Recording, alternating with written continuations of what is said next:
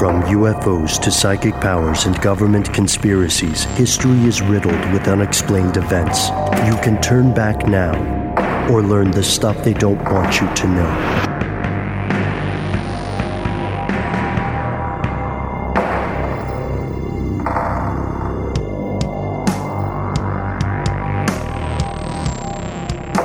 Hello and welcome back to the show. My name is Matt. My name is Noel. They call me Ben, you are you, and that makes this stuff they don't want you to know. Uh, this this is something that's been a long time in coming uh, for the three of us and for everyone else. It's also been a long time in Elberton. Uh, that's a joke about Cumming, the county, uh, another county in Georgia. Where I grew up, it's a it's Yeah. a city. It's a city. Excuse me, And Elberton. it's is- weird because it has the area code 706. So does Athens. So does Augusta, where I grew up. It seems like a whole wide swath of Georgia has 706, and I've never understood why. Yeah, you know, there's a there's an interesting thing we could explore with the uh, you know there are conspiracy theories about area codes, uh, which will be something for a completely different podcast. Not today, my friend. Not today, my friend. Today we are casting our memory back to 1980, almost 40 years gone now, in a small town called Elberton, Georgia, the self-proclaimed granite capital of the world. And Noel, you have uh, you have perhaps uh, some of the well, you definitely have the most, I would say, personal experience with today's topic. Could you could you lead us in? You want me to give you the setup? Can you give us the setup? Yes, please. Sure. I'm going to do it in my setup voice. in June of 1979, a well dressed, well spoken stranger walked into the office of the Elberton Granite Finishing Company.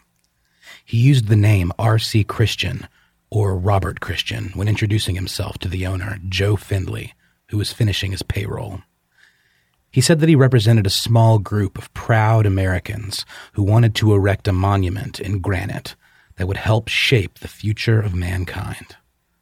That's right, ladies and gentlemen, uh, and those who are aliens or ghosts or future AI listening to this show today, at this moment in time and space, we are exploring the strange and fascinating story behind what is often called America's Stonehenge, but has another uh, more common name. The Georgia Guidestones. Dun dun dun. Man, you read my mind with that sound effect. I- Is that okay? That's I know we perfect. could do it in post. No, no, no, it's better from you. Yeah, All right. It's more gravity. Yeah, more more gravitas. Excellent. So we went to the Guidestones for a an adventure that we probably won't ever fully explain on air, um, but circumstances led to the three of us being there in Elberton, Georgia, the seat of Elbert County, and this is a very, very, very, very small town very small. Uh, population somewhere between 4,000 5,000 people, about 90 miles east of Atlanta, 45 miles from Athens. Uh, but the stones themselves are about nine miles north of downtown Elberton. And you can see it from Georgia Highway 77, and you can reach it by turning uh, turning on Guidestones Road. Uh, but it's incredibly accessible, you know. Yeah, it's just sitting there, and there are horses near it. It's actually situated on a farm, a piece of farmland that was gifted to the city of Elberton by the Mullenix family. Um, and I don't know, we should should we go into why I know this stuff? Oh, we should we should go ahead. Yeah, we should at least talk about it now. Let's let the badger out of the bag and get into it earlier because what what were we referring to when we said that you have some personal experience here? Uh, when I was in college, I did my senior thesis film on the Georgia Guidestones. Uh, much like all of you listeners, it just kind of found its way to me um, through a, a girl that I was dating at the time, and uh, I just was fascinated by it because there's a lot to be fascinated by. It's a pretty pretty awesome mystery, and I decided I was going to make a little documentary about it, and it ended up being, I think, a little more than that um, in terms of you know what I uncovered and who I kind of befriended along the way. We can get into that a little further into the episode here. Yes, because you have uh, you have unique, one of a kind, uh, not just experiences, not just uh, pieces of footage, but also documents uh, and and connections with it. And we're going to be coming back to repeatedly over this because, ladies and gentlemen, you are going to hear in this podcast or see in this video uh, things that you have probably never heard nor seen regarding this topic, even if you have researched it extensively yourself. Um, let's look at the history of Elbert County. Uh, what, what do we know about this? We know that it's named after a revolutionary and former governor of Georgia, Mr. Samuel Elbert, who was born in Savannah in 1740. Wow. Yeah. 1740. Uh, that's that's Old South. Yes, with a capital O and a capital S. Definitely. So early on in this gentleman's career, he established this record uh, for peaceable interactions with the native populations in the area, uh, particularly the Creek Indians that, that were prevalent there. Mm-hmm.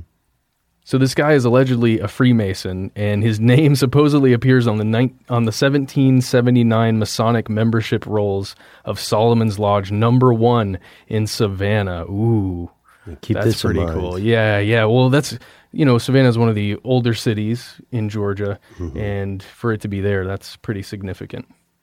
And he made waves during his time in office. He ignored some existing legislation that sought to mix the powers of church and state in Georgia.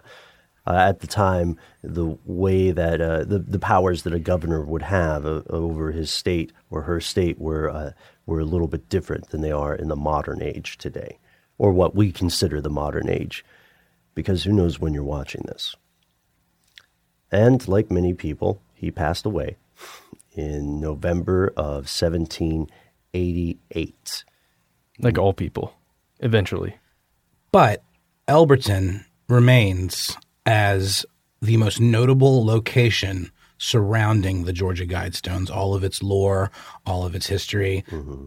all rooted there in the town of Elberton. What also is still in the town of Elberton is a whole hell of a lot of granite, which is the main industry of that city. When we went and visited, every business from McDonald's to a you know funeral home has a granite sign, you know, on the outside. Basically looks like a tombstone, or they call them monuments, which is People, interesting. people at their houses. at their houses, mailboxes, you know, it's just Yeah. the place is just lousy with the stuff. Yeah, granite processing. Granite processing everywhere. facilities everywhere. I was able to visit one for the film actually and see the way they do it. And it's a very, there are some machines involved, but a lot of it is still a very hands on hammer and chisel kind of activity mm-hmm. where they, you know, literally draw lines around the edges and hit it with a hammer and chisel and break them off, break off the edges to make those kind of rough, you know, monument uh, slabs that you see in tombstones, granite countertops. There's all kinds of different processes for doing it. But the place I went, there were just lines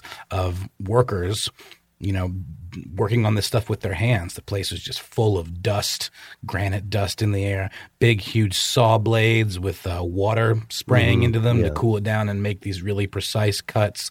Really interesting stuff. And it's a very close knit community where pretty much the only reason you live there is if you work for that industry in some form or fashion. Yeah, which makes absolute sense because no, you're not exaggerating in any way. This was and is a granite town, and also they're famous for the type of granite. that I think it's called blue pyramid granite, which is of a higher uh, grade than some of the other stuff out there on the market, and that is one of the reasons people uh, conjecture. That's part of the reason that RC uh, went down I'm going to assume that I'm very familiar with him, or you are more than most. Uh, so you can probably call him RC. That's why he and his uh, associates, his cohort, selected this area specifically. So they built this monument we call the Georgia Guidestones. Uh, it's built to convey astrological information, contains these multilingual directives for a new world paradigm. or almost it seems like a restart. Like this should be the base level if everything gets destroyed. This Mm-hmm. is where we should go. And we'll run through some statistics that are pretty easily available online here, just the basics. Overall, 19 feet, 3 inches tall, uh, weighs almost 240,000 pounds.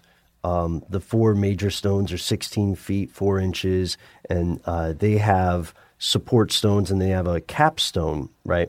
And the languages, all of these directives are listed in English, Spanish, Swahili, Hindi, Hebrew, Arabic, Chinese, and Russian. And at the top, uh, in that capstone, they have four older languages. And in each of those languages is written the same Ten Commandments. And they are as follows Presented without comment. Number one, maintain humanity under 500 million in perpetual balance with nature. Number two, guide reproduction wisely, improving fitness and diversity. The third one is uh, unite humanity with a living new language. Four, rule passion, faith, tradition, and all things with tempered reason.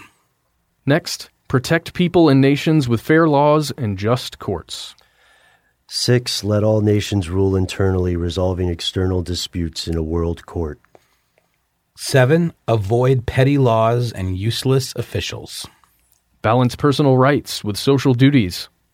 Prize truth, beauty, love, seeking harmony with the infinite.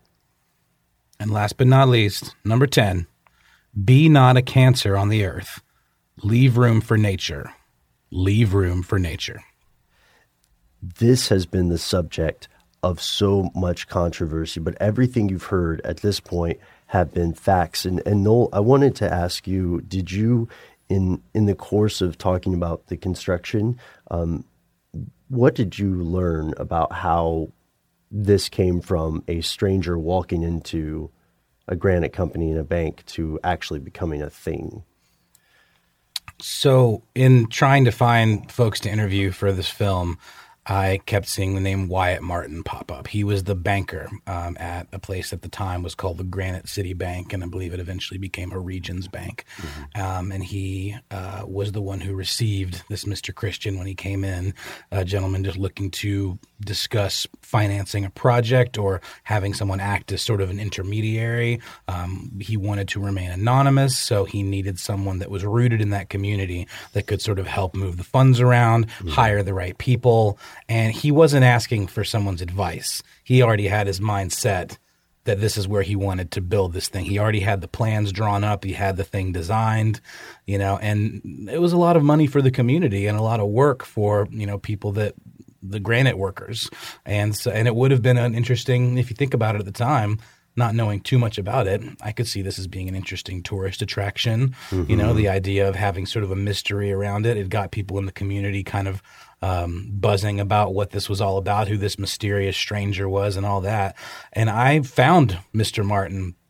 Um, he had moved from Elberton, but I, I, was able to look him up just Googling his name. And I called him, and he was very gracious and hospitable and went over to his house several times and hung out and just chatted. And, you know, he had some really interesting things to say about the process without revealing the identity of this man. He was true to his word. The first thing the man said was, I want to use you as my intermediary, but you have to promise me that you will never tell anyone who I really was, no matter Swore what. Swore him to secrecy, more or less.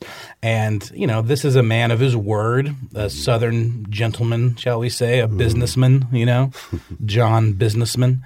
And, um, he did that thing. You know, he definitely kept to his word. So once it was clear that the funds were available and this guy wasn't completely full of crap mm-hmm. and that he was serious about doing this project, um, he sent him over to see a man named Joe Fendley at the Elberton Granite Finishing Company, or I believe it was maybe the Elbert Granite Finishing Company.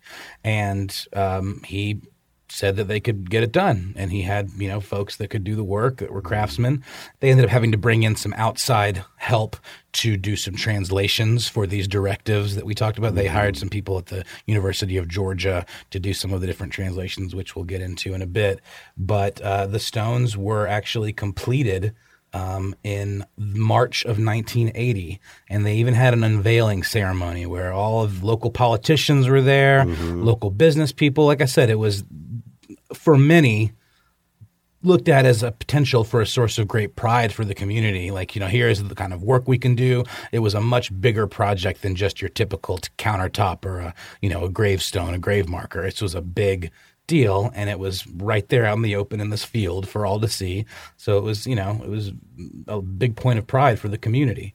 Um, the unveiling ceremony was on March the 22nd of 1980, and uh, there was covered by the media in the, locally and regionally. And so, you know, um, going it took about a year to get the whole process done, and um, there you have it. There we have the genesis, the origin point, the beginning, but Not nearly the end. not nearly the end. And we'll get to some of the stranger things about the Georgia Guidestones after a word from our sponsor.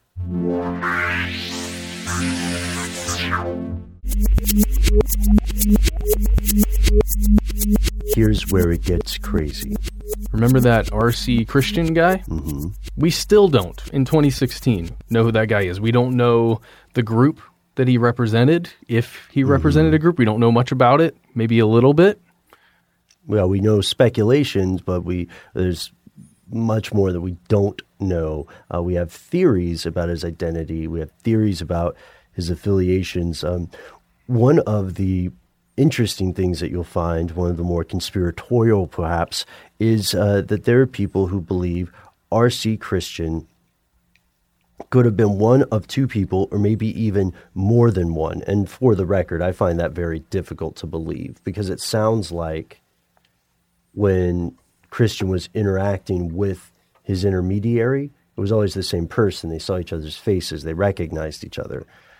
But my my favorite guess here is uh, some people believe that R.C. Christian was actually a guy named Robert Carter Cook. So uh, Robert Carter Cook was a guy who headed eugenics organizations uh, like the Planned Parenthood League, American Eugenics Society, the Association for Research in Human Heredity, and many other groups too uh, too numerous to recall. He's very into eugenics, right?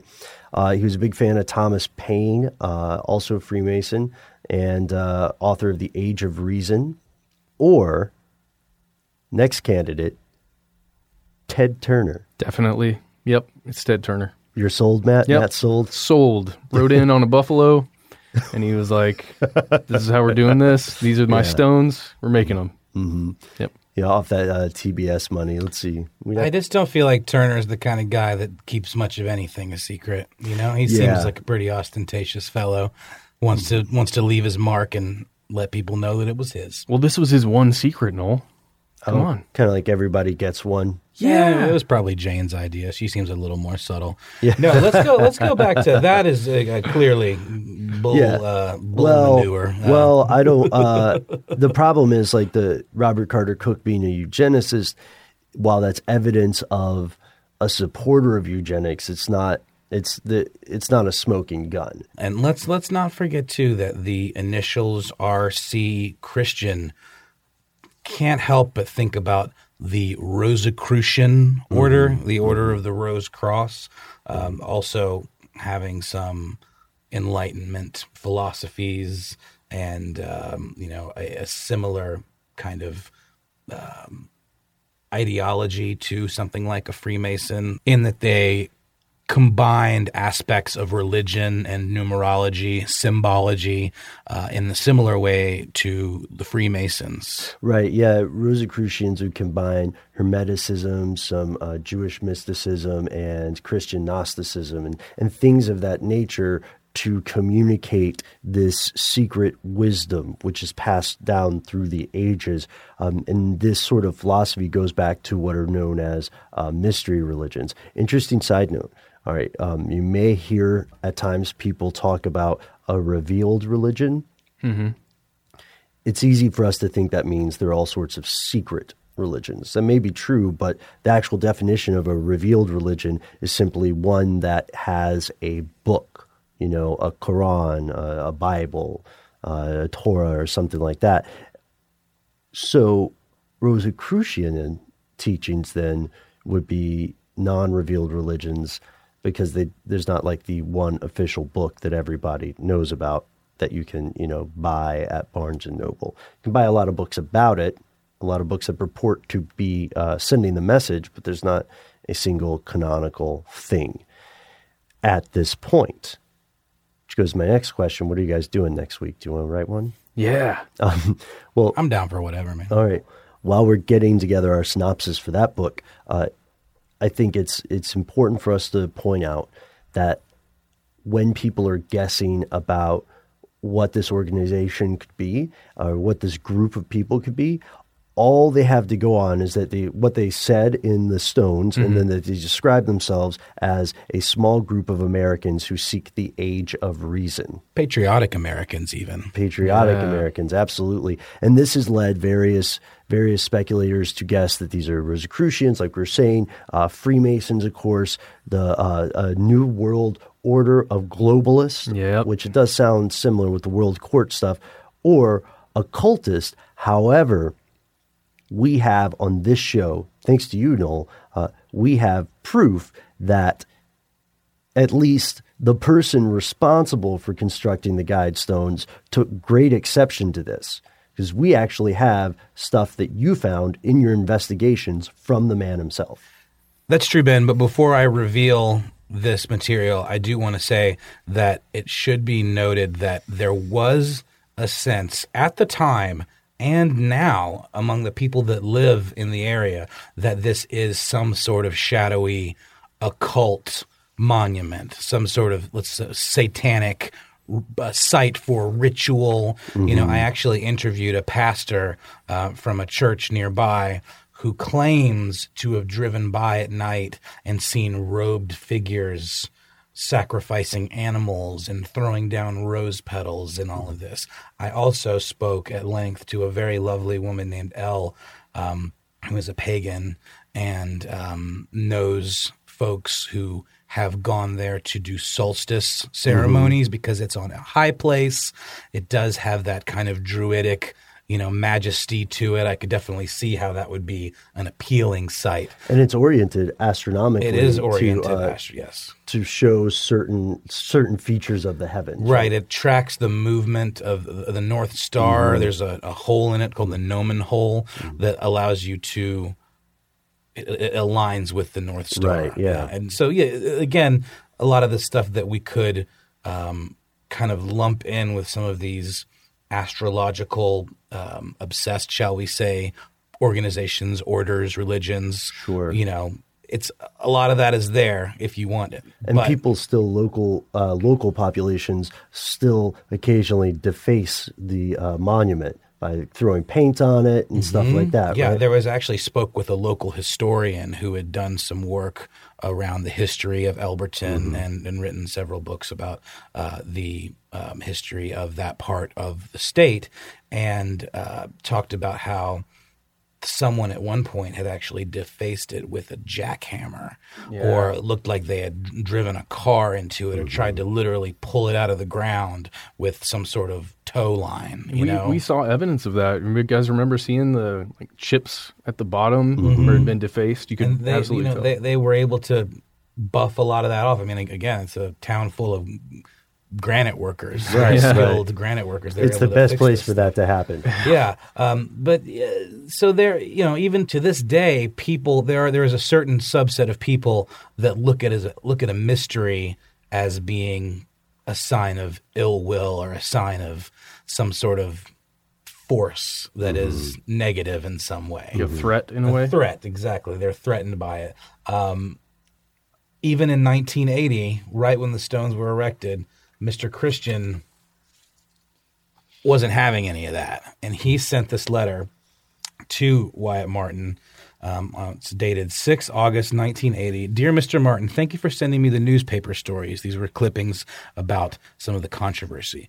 This is the type of controversy which we had hoped to avoid, which I suppose is unavoidable. I'm enclosing a statement which you might forward to the local newspaper and perhaps to the offended ministers of the gospel. Perhaps printing this information will control the problem. We can only hope that common sense will prevail. This is quite a long statement, actually, so here are some uh, selected highlights. Sure. Dear Mr. Martin, I have received your recent letter detailing some of the bizarre reactions to the Georgia Guidestones. If I were not concerned by them, I would only be amused. The sponsors of the project do not believe in demonology or astrology, or Satanism. We regard such activities as being a form of superstition. There may be evil spirits of a personal sort in the universe. We are not convinced. We would rather regard evil as the absence of good. Only through the most strained constructions can the precepts, referring to the uh, commandments of this monument, be construed as being anti religious or anti Christian. It's actually so good, I'm going to keep reading. The monument attempts to appeal to the good in human beings of all faiths. For this reason, and this reason alone, it does not carry the badges of any of the world's major religions or philosophies. And for this reason, it speaks in Russian and Arabic and Swahili and other major tongues of the human family. It is devoid of political overtones. It appeals to human reason as a God given tool to be used by humanity in dealing with the problems which now confront us so urgently. We hope that the good people of Elbert County will interpret our message literally, just as we have presented it, and that they will not twist and turn our words to find hidden meanings which are not a part of our concept. Numerologists can find secret meanings in the random patterns of a telephone book the dimensions of the stones were determined by the limits of our financial resources and the physical requirements of the texts. Meters were used because the metric system is being adopted universally. Larger stones were too costly. It is probably unavoidable that followers of unusual sects will attempt to find in the astronomical bearings some occult message. None have been placed therein. As we have indicated, the present stone cluster indicates the northern and southern extremes of the motions of the sunrise and sunset throughout the year. They have been calculated by scientifically trained astronomers using modern computer technology. The significance of these orientations is to recognize the constancy of the laws of nature which govern the motions of the heavenly bodies. If additional stones are added at a later date by other donors whose gifts would be most welcome, they should indicate the migrations of the moon, if the donors wish, they may cause these stones to indicate some other interesting but constant feature in the nighttime sky. Our initial group of stones are intended to carry only the simple message we have inscribed upon them. Any other mysterious significance which may be thought to attach to these stones will be purely the product of the imagination of the viewer. We specifically disavow any connection with the so called cults and superstitions which are now being professed by people who claim a relationship to ancient religions or to witchcraft or other irrational human beliefs. We discourage the use of the monument site for cultist purposes of any kind. We ask the people of Elbert County to protect the site from abuse so that our brief appeal to reason may be carried to our fellow human beings of all philosophies in a united effort to deal with the problems of the world through the application of human reason. Yours truly, RC. Wow. So, this official statement more or less categorically disavows any sort of an, uh, uh, occult or ritualistic um, involvement, at least uh, on the part of RC. And again, the words that we are hearing that pop up here consistently are things like reason, common sense. This is clearly based on at least a group that perceives themselves as proceeding in secularism and rationalism. Mm-hmm. Also, as being relatively neutral in terms of any kind of there they mention he mentions in the letter that there is no political message. I disagree with that. I completely disagree with that. Gotta say, yeah, especially in context of 1980 uh, when it was Cold etched. War. Yeah, I don't know. I love that you point that out, Matt, because we cannot divorce this from the context of time in which it occurred. 1980 uh, we are, as a species at that point, uh, possibly closer to nuclear war than we had been at, at any time definitely. before or since World War II. Yeah, and uh, now another another factor we forget is that these two gigantic superpowers are fighting proxy wars throughout the country. And this is the these are the days before widespread internet. So the average person was going to have to work very hard to have more of an international understanding, right? Yeah, investigative journalism was better in 1980. That's just a fact. But the problem is that fewer people had access to diverse sources of information. And the reason I think that all of us are having a hard time separating this from a political context is they're talking about the rule of law on a global scale, which is itself a political opinion, wouldn't you think?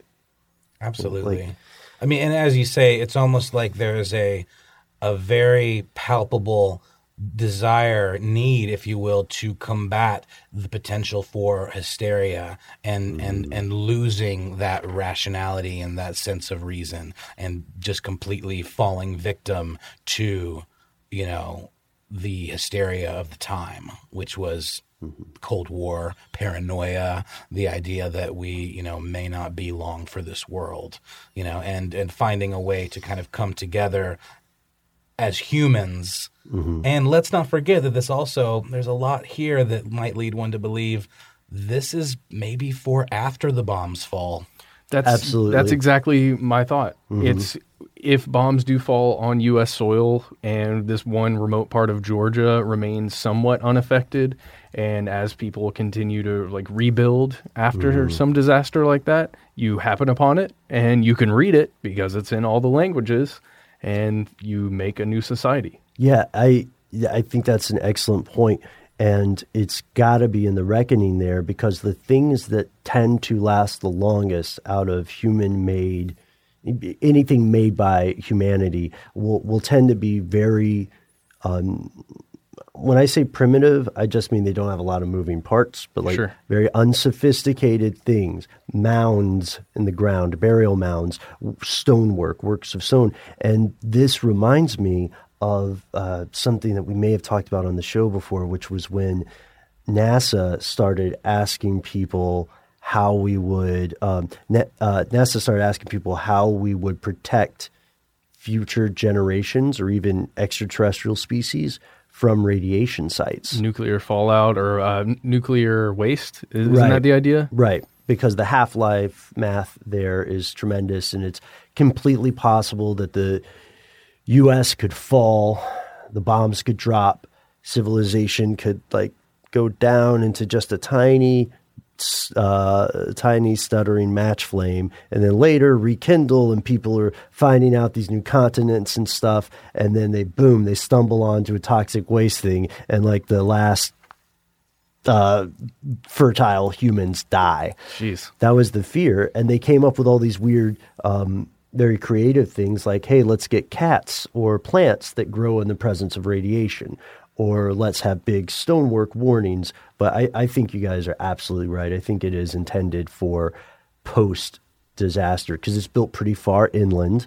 So even if climate change projections of the time were you know, as catastrophic as they might have been, then it still wouldn't be underwater. Well, and again, it's at the, the it's the highest point in Elbert County. It is a high place, Yeah. and it's flat. So, um, Mr. Christian did tell Wyatt Martin that he chose Elberton because of a the quality and availability of the granite and the personnel that it would take to construct such a monument. And more importantly even the conditions the climate you know the location and these things you're talking about with it being inland the way it was and the elevation making it um, a place that could serve as a, a rallying point you know if the bleep hit the fan. Yeah. If the bleep hit the fan, yeah, that's uh, that's it's interesting. I wonder how many survivalists or preppers have that plan. It's like, all right, if it goes down, meet me at the Stones Whoa. I like that. in seventy-two hours. I don't know. I mean, it's yeah.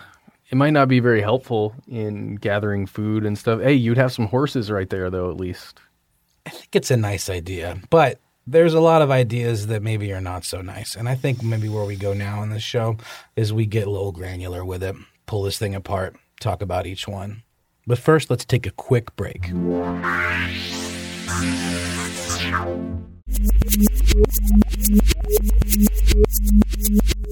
So, as we said earlier, there are 10 commandments, or as our friend RC likes to call them, precepts carved into these stones. And we're looking, let's look at each of them uh, during the time of their construction in the 1980s and compare those changes uh, or the global progress made or lost uh, from then to now at the end of 2016. So, what's first? The first one is maintain humanity under 500 million in perpetual balance with nature. A lot to unpack here. Yeah, that Yeah. I mean it just okay, well well why is this why does this feel strange when you hear that? Well, it obviously hasn't happened yet. And in 1980 when this monument was built, there were an estimated 4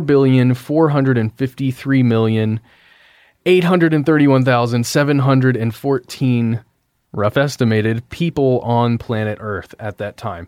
Now, uh, you know, we don't have to exactly do the math here to let you know that 500 million is significantly fewer than the number of people that existed at the time. Which brings us back to our eugenics discussions. Right, right. So the big question that the guidestones uh, imply, or the, the question that conjures up immediately, is what happens to these more than 4 billion people who were around in 1980 so this gives us another um, this gives us another leg to our argument that this was meant to be read by survivors of something yeah. What right? what happened to all those people?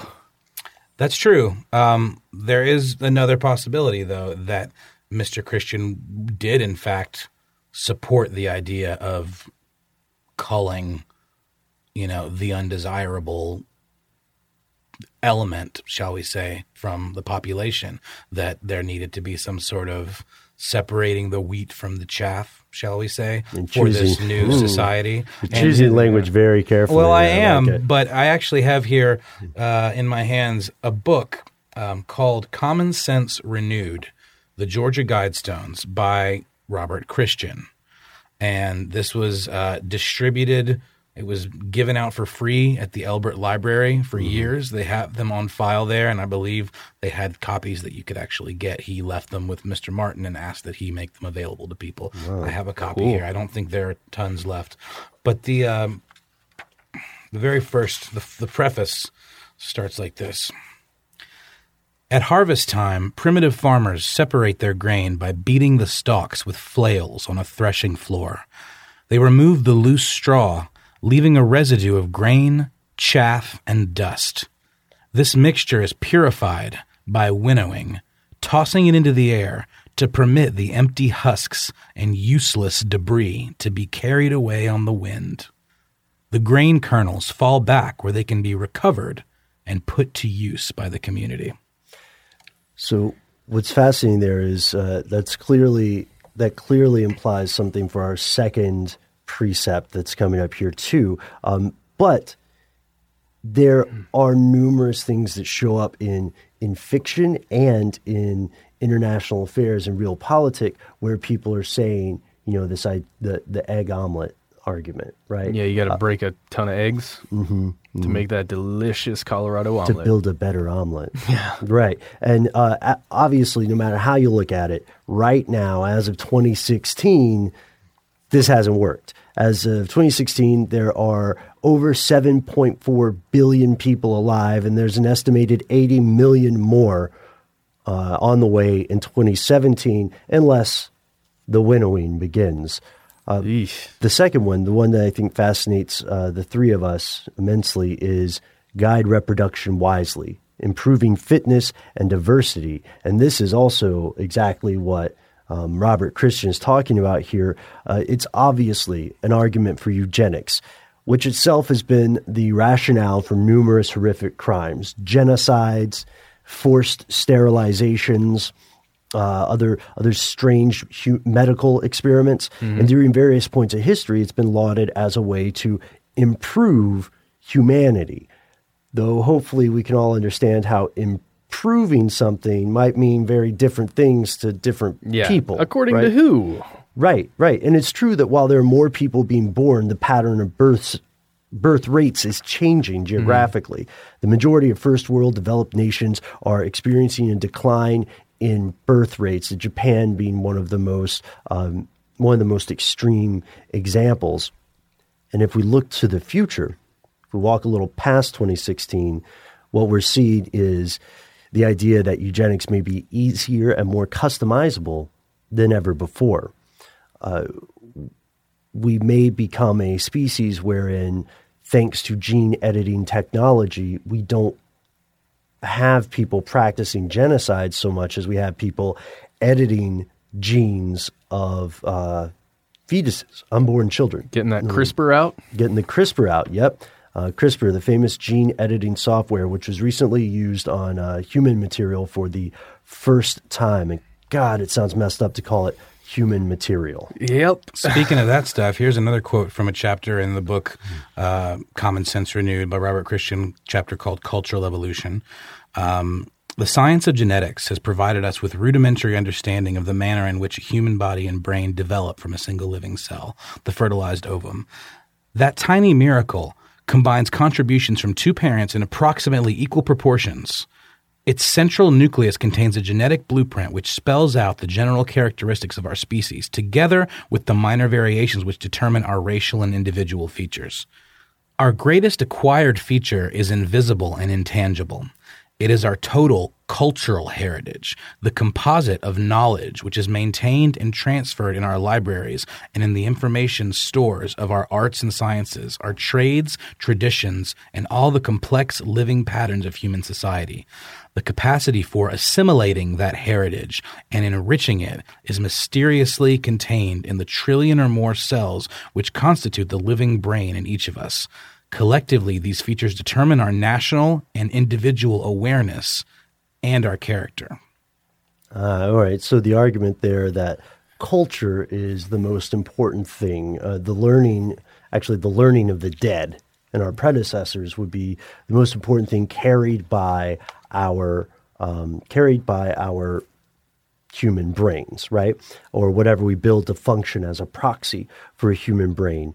Uh, there's a dangerous part here with eugenics, of course, which is the idea of breeding programs. That sounds fun. Well, we know that uh, the Nazi Party tried it to create their perfect Air, Aryan. Their oh Uber. yeah, um, yeah. And many, you know, insipid so-called royals or aristocrats have made essentially made incest a, a family tradition, and that happened to their massive disadvantage. I mean, look at look at the deformities of King Tut. Look at the jaws of the Habsburgs. Look at the web of grossly intertwined families that are still somehow treated as the tribal mascots of Europe. Yeah, um, it's not just a Lannister thing.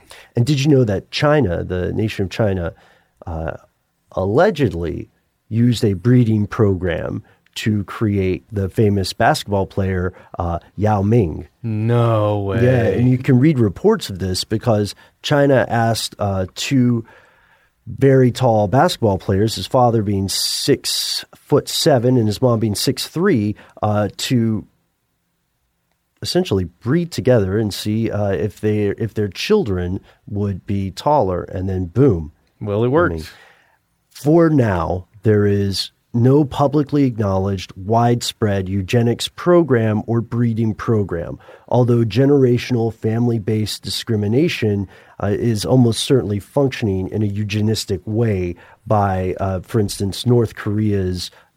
North Korea's collective punishment system, which says if, if someone violates a law, then uh, their family, three generations up, three generations down, are Everybody all being carted punished. off. Yeah which means that entire family, you know, lines are are being lost. Here's another one: unite humanity with a new living language. I feel like this also is a big part of, of what you mentioned earlier, Ben, about how there it just wasn't as easy to get information, especially in a, an increasingly global society, global world, um, where there are fears of outside invaders coming and challenging our way of life. Mm-hmm. The idea here being that if we could communicate with our enemies in the same language, using the same tongue, that maybe we could find more common ground, perhaps. Mm-hmm. I mean, I think overall, a lot of the messages of the Guidestones are one of peace and environmentalism and sort of taking care of what you have and nurturing relationships. And I think that's that's how it speaks to me. What do you mm. guys think? I don't know if this is correct, but I believe that English would be the closest thing that we could call a universal language that exists on the planet today in 2016. Uh, yeah, it's the okay. So there's a difference between what would be a constructed language and then a language like English, right, or a language like Mandarin. So many people have made attempts to create a global language before the Georgia Guidestones were a thing, and one of the most famous is Esperanto. Yes. There's uh, there's a Esperanto film starring William Shatner. I think we talked a little bit about Esperanto on a uh, on another trip, uh, but it never it never caught on. And Matt, you're absolutely right. Currently, English, let's consider it the de facto language of business. So there are more people in raw numbers being native speakers of you know Mandarin, for instance, mm-hmm. right, or Chinese language. However, there are more and more people who are speaking English in their common, like, let's say you spoke German and you spoke Spanish and you spoke English, and Noel spoke Russian and Noel spoke uh, Swahili and also English, then of course you would naturally converse in English. But it's still not the um, not the world's language yet. And like you said, Noel, the rise of um, this incredibly cheap communication now, the fact that we can have essentially the same kind of conversation if you lived in Thailand and I lived in um, what's far away from Thailand that's not here, Australia. Australia. What I meant originally was at the time, we didn't have that kind of instantaneous communication the way we do now in 1979. It was much more difficult to get instantaneous news and information. Like you said, there was better quality of news, but it certainly wasn't as readily available to all people, mm-hmm. and it wouldn't be as easy to find out what was going on in Russia, you know, or have a one-on-one conversation with somebody who is perceived as being like an enemy. I think the idea here to have to unify people with a living new language mm-hmm. is the idea of bringing people together by getting rid of those language barriers. So in a way, mm-hmm. technology and the internet has sort of achieved this precept from where we stand today. Yeah, well, well I, de- I think it's definitely eroded it, but I don't think it's eliminated. no, you're right, you're Uh, right. But but it also goes to another bigger question: How do we define a language? This is this is something that's important because clearly, clearly, the authors of the Guidestone Precepts mean to define a language as something like we're speaking English now, right? Or however we're translated on your television, but is math a language? Because if so, then the majority of the world speaks it to one degree or another. And you know, we've always talked about extraterrestrials or how you would communicate with an entirely alien species of some sort. It would probably be something like math.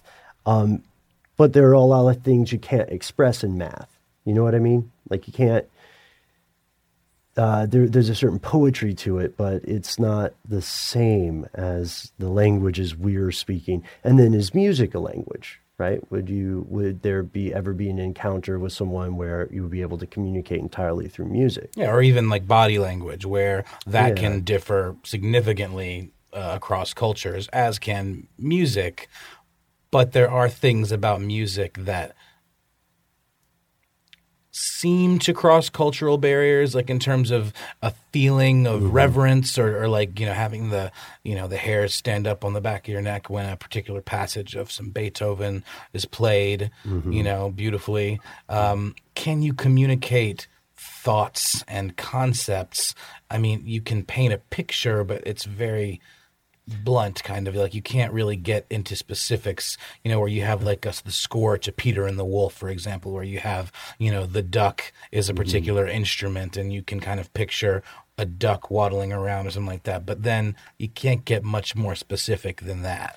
Yeah. if you used music like like in uh, Close Encounters, for example, where you used music to represent intervals, which are then translated to math, to a, a type of code, a Morse code, or what have you. You know, you could communicate things that way.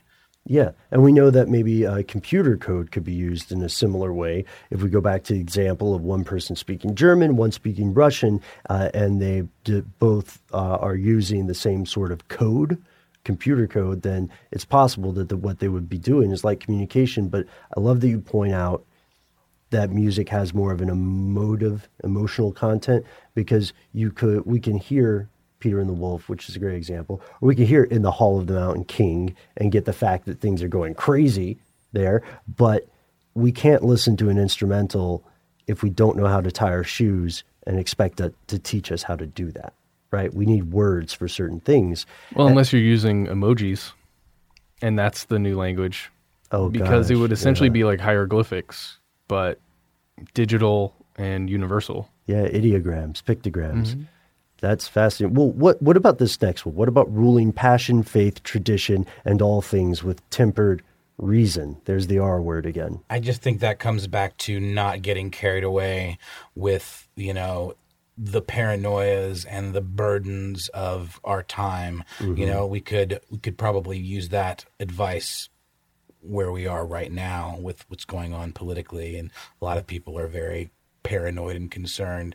The idea of sort of ruling your emotional life with some measured form of, of reason and kind of hmm. tamping down your baser instincts to just fly off the handle and you know go to war be it with your neighbor you know or on a global scale i just think that it's sort of just encouraging people to like think things through and not fly off the handle you know You know, I took it as an argument against uh, religious extremism as well as ideological. Uh, and I was looking at this in, in 1980 to 2016, there's a clear trend towards secularism in the US and in Western Europe. But in other parts of the world, there's a clear trend toward uh, what is often called extremist ideology, right? Uh, and when I say that, I don't mean just one particular faith. I'm talking about different areas of the world. So the amount of people in the U.S. who say they're absolutely certain God exists has dropped from 71% in 2007 to 63% in 2014. Uh, and the amount of people who identified as non religious, agnostic, or atheistic uh, has increased. Um, and in the US, the population of people who believe in, in some sort of God is uh, far higher than most other developed countries, but it's still slowly declining um, from 92% to 89% um, over, over about the same time span. Uh, since the Pew Research Center conducted their first religious landscape study. Um, and now the religious, religiously unaffiliated, which is slightly different, the people who say, well, I'm none, I'm not an atheist, I'm not, you know, uh, a Catholic or a, um, a, a, sh- a shaker the uh, religiously unaffiliated, the people who don't consider themselves, you know, Catholic or or Muslim or a Jehovah Witness or an atheist at all, has increased. Uh, people who like that was sixteen percent of the population called the nones, who just put none N O N E, uh, has increased to twenty three percent uh, in the current age, uh, which is strange but I, I like the way you're looking at it more than you know i think it's better for it to be an argument of let's be reasonable rather than an argument against religion which is what it, it could be against religious extremism but i don't think it's against spirituality in general Well, and it's also the the language here is very specific. It says rule, passion, faith, tradition, and all things. own that Well, yeah, the so the the people that are either in charge of it or you know in some way the I guess the religious leaders like this it's a direct message to that person.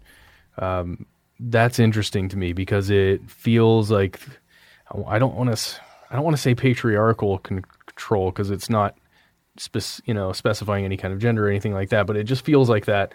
Uh, the your leader will control these things with reason. or make it it seems like there's a hierarchy of, Definitely a hierarchy. of um, how to prioritize stuff right And I think that many of the uh, the precepts on here are specifically directed at government, and then I think some of them can be um, made more personal as well. You know, I think that's Yeah. what's something that's interesting about the language of these precepts is that a lot of them are clearly advice for setting up a government or for changing a government for the better, but a lot of them can kind of are twofold where you can sort of apply them to your own philosophy and your own way of thinking just mm-hmm. as a human person. you Yeah, know? th- there's a code of Hammurabi kind of thing going on here, which is exactly as you said to establish a civilization or to establish an ideal civilization. Well, what's next? Where where are we at with the next precept? The next commandment states that we should protect people and nations with fair laws and just courts. Sounds pretty straightforward. Sounds like a good idea to me.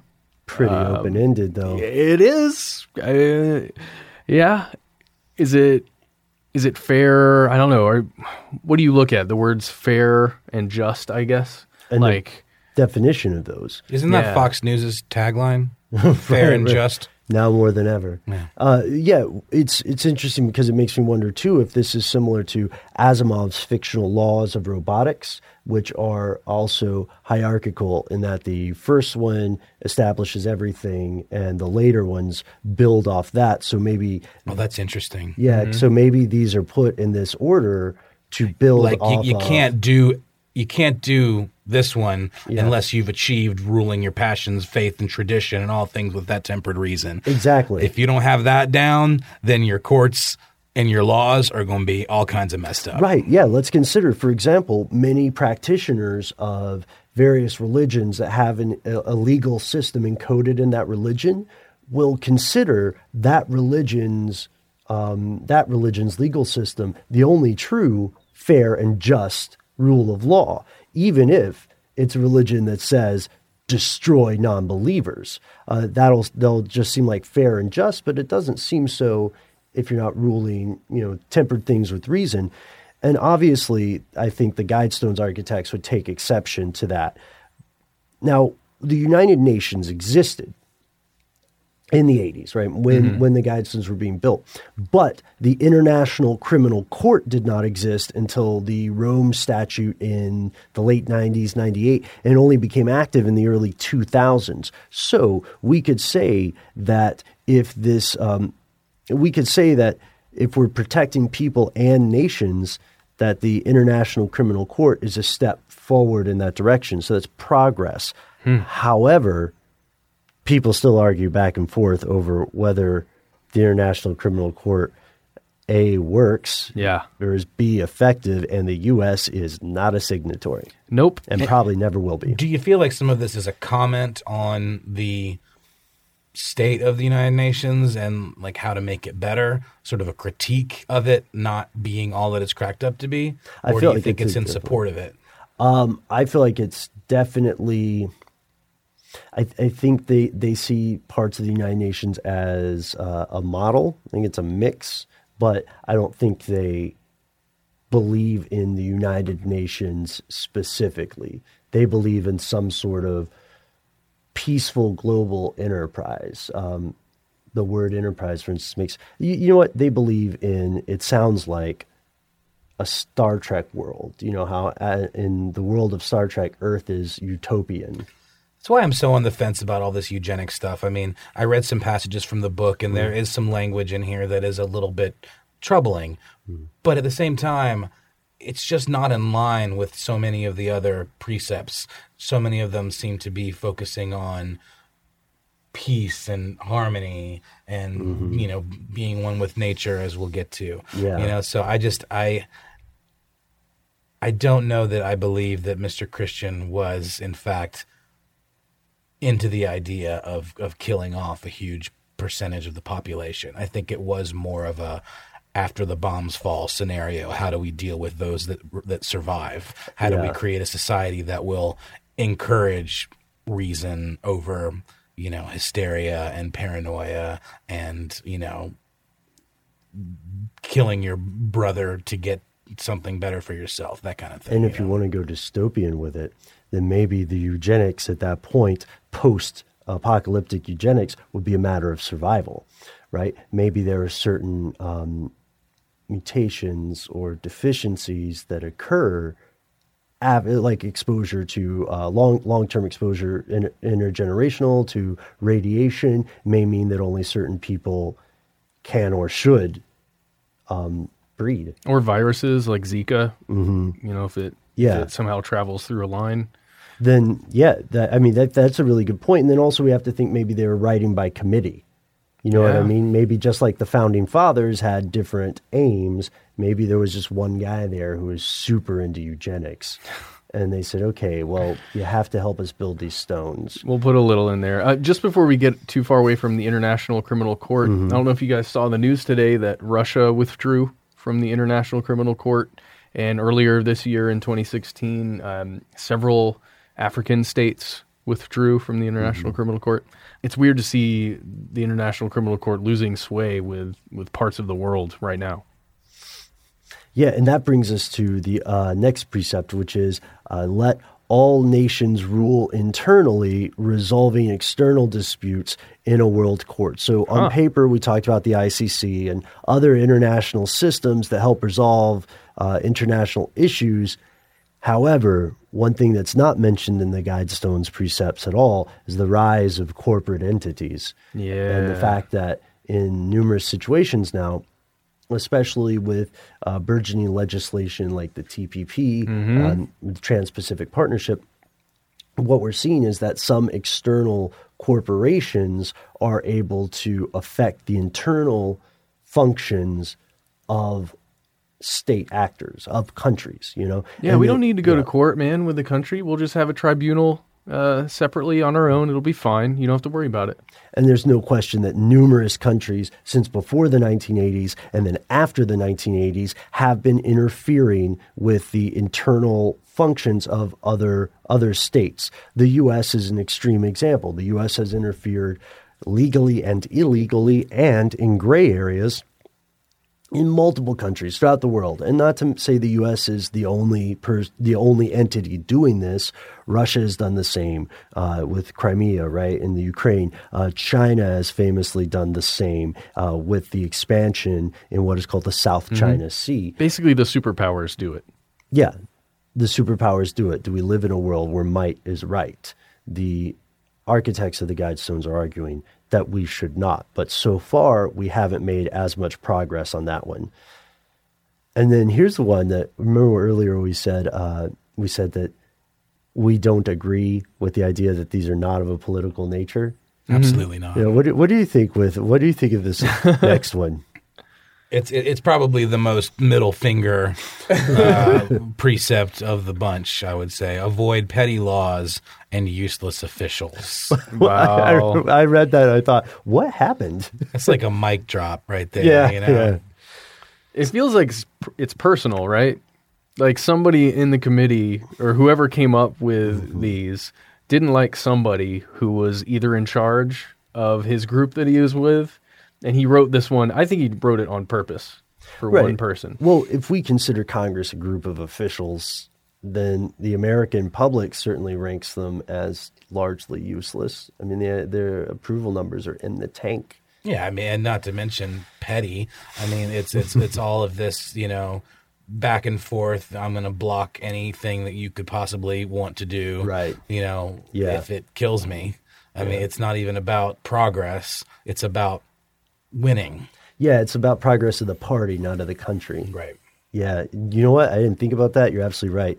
That is petty. And and what makes a law petty? What makes an official useless? Uh, Noel, I think you had the best answer for that. Um, but a lot of our listeners are going to have very different answers depending on political opinions. What's the point? It's another very open-ended one here. So this is open-ended. all about like how you look at it and who you think is useless. You know, I mean, and it all depends on whether they're doing something for you or not. A lot of times. Yeah, and like Matt pointed out at the very beginning, uh, since they are anonymous, we don't have a way to contact them and say, "Hey, what's up with that one?"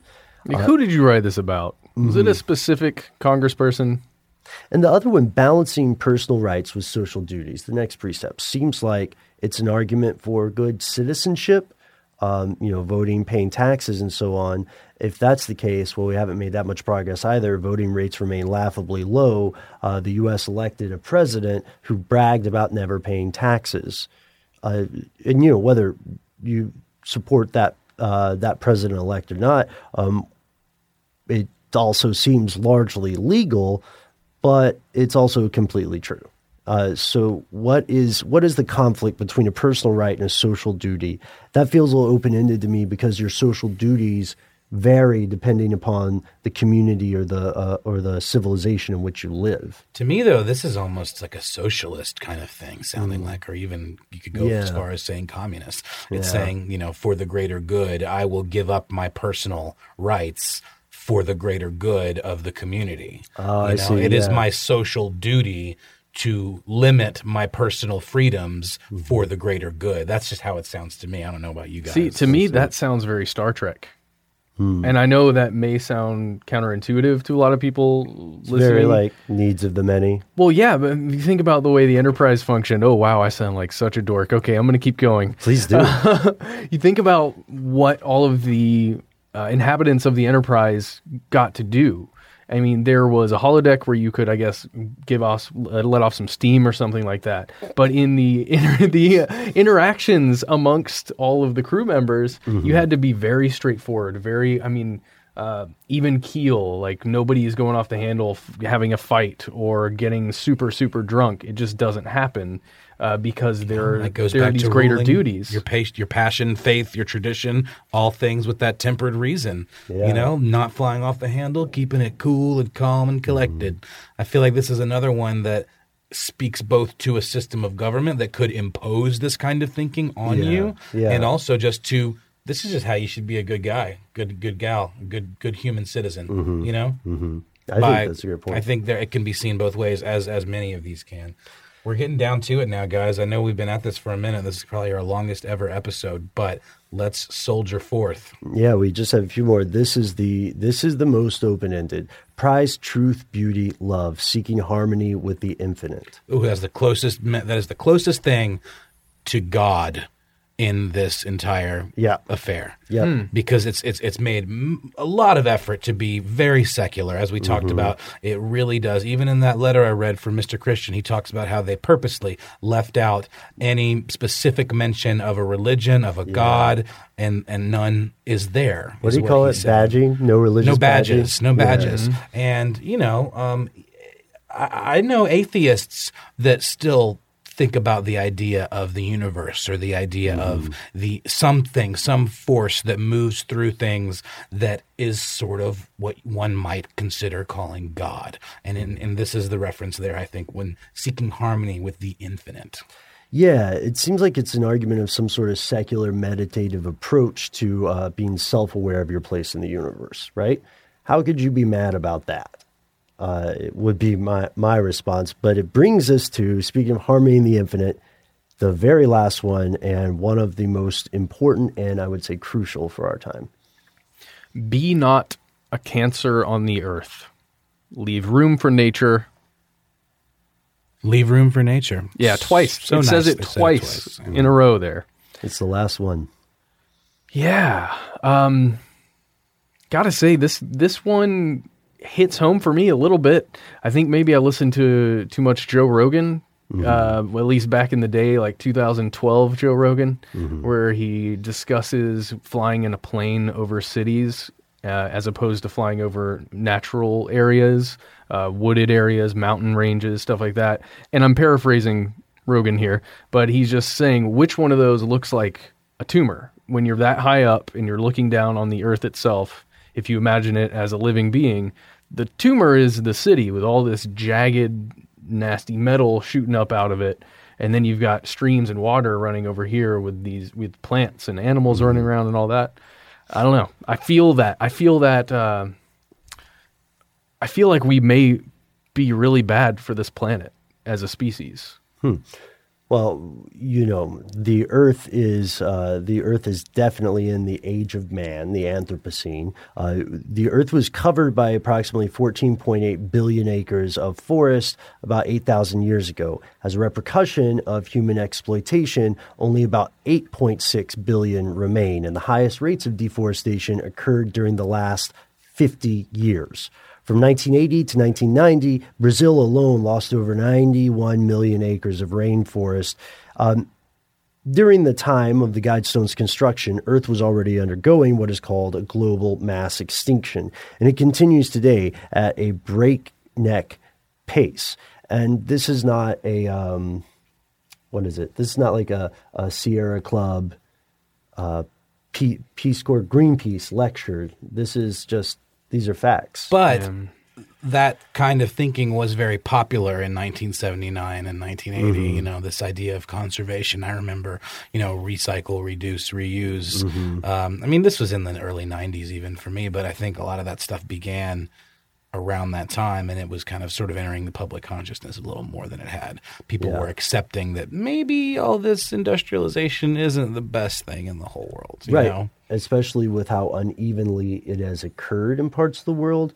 And then, furthermore, sometimes people reject an environmentalist argument out of hand, which is clearly this is an environmentalist argument, the last part leave room for nature. However, there's another bent that a lot of people don't consider, which is the biotechnological part. Human beings, the more we are learning as scientists and as inventors, the more we are learning about the natural world, the more we are learning that our best technology just imitates a concept that already exists there. So when things go extinct or when systems become corrupt or defunct or they don't function, what we are losing is the best functioning technology on the planet and it is not within our capability to replace it after a certain point. So if someone is bothered by, if someone's like, oh, the rainforest is abstract, that doesn't matter, that doesn't affect the price of breakfast cereal or whatever, um, don't think of it that way. Think of it as um, a computer that a computer that you can't uh, fix, a machine that you can't create enough replacement parts for, think of that breaking and think of it more like um, the way you would think of being on a boat in the open water and the engine is slowly breaking down and the hull is disintegrating and you start to realize that you can swim for a little bit but not forever. I mean, at our best, at the height of you know the human race's intellect and ability to innovate, have we even really come close to matching a system like the rainforest or you know like the way weather works? Have we figured out how to harness that? no Not even close. you know, and I think that's that's a that's pretty forward thinking um, of the creators of this monument to put that in, uh, and it's truer now, I think, than than ever. and now we can we can say that at the time of the recording, uh, the guidestones still exist. They're except for the drive there. Once you get there, it's very easy to access. Uh, there's no there's no one who will stop you from. They are there. monitored. There are cameras There are up, And, cameras. and those were only put up after so many attempts to tear Mm-hmm. the things down and vandalize them. And I th- they are periodically still, you know, hit with Mm-hmm. with uh, spray paint and things like that. But they are very quickly um, repaired. Someone's actively Someone's funding. actively funding them and monitoring them. But Mm-hmm. you know, you, you're not being watched per se. You know, I mean, it's you can go there and just enjoy them. It's a very peaceful place, just out on this field, just a very small, narrow state road. You just hear the occasional sound of a car whistling Mm-hmm. past, and uh, it's an interesting place to to go and just kind of collect your thoughts. And um, been a lot of fun talking about it with you guys. That's for sure. Well, it's also actively visited still. I, when we were there, several families came with children mm-hmm. to explore it and look at it and go through it. but not a ton, right? I Not a mean, we were there but- for a while, and there were maybe you know two or three other people that came. No, there were. I think I counted eight the second day that we were there. Groups is what I mean, I guess. Oh, I got you. Okay, groups yeah. that came together. That's correct. You know, so it's not like you go and it's just teeming with people. You don't have but to you buy a wouldn't want ticket. that. You don't have Yeah. to buy a ticket. You don't It's have to wait just- in yeah, line. no. But you can check out our uh, other podcasts. You can check out our video component of this coming out soon. Uh, you can find every podcast that we've ever done on our website, stufftheydontwantyoutoKnow.com.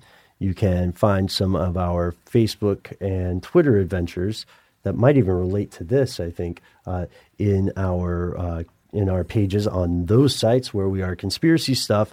Uh, we're also on the Instagrams. Well, we're on one Instagram. It's Conspiracy Stuff Show. Yes. And uh, we know this episode is, as Noel pointed out, probably the longest single episode we've ever done. Uh, but we hope that you enjoyed this look at the uh, look at the guidestones in depth. And uh, on behalf of, not to speak too much for us, Matt, but on, on behalf of the other two parts of the show, uh, I want to thank you for giving us and giving the audience uh, such a um, such an unheard of look behind the screen of the official story regarding the Georgia Guidestones. Yeah, and, and one point that I didn't even mention is, um, and if you guys are interested and anybody wants to see the the little documentary I made, I'd be glad to shoot out a link. Um, it does exist, um, but Mr. Martin gave me all of the documents that he had that he basically just wanted to unburden himself with this thing. So he gave me everything that he had that didn't point to Mr. Christian's true identity, and everything else we destroyed. You wait. You destroyed Well, he did, and I mm-hmm. filmed it. what? Yep. And that's actually in the film if you want to see it. Spoiler alert. But mm-hmm. it's I think it's important to know that he's the only one that knows he is not going to be around for too much longer. He has passed away, Robert Christian. He did he did he mm-hmm. did say that much. He, he hmm. was he was called by his daughter. Oh, another thing too, I just want to mention the last thing. Uh, this was a family affair. Mr.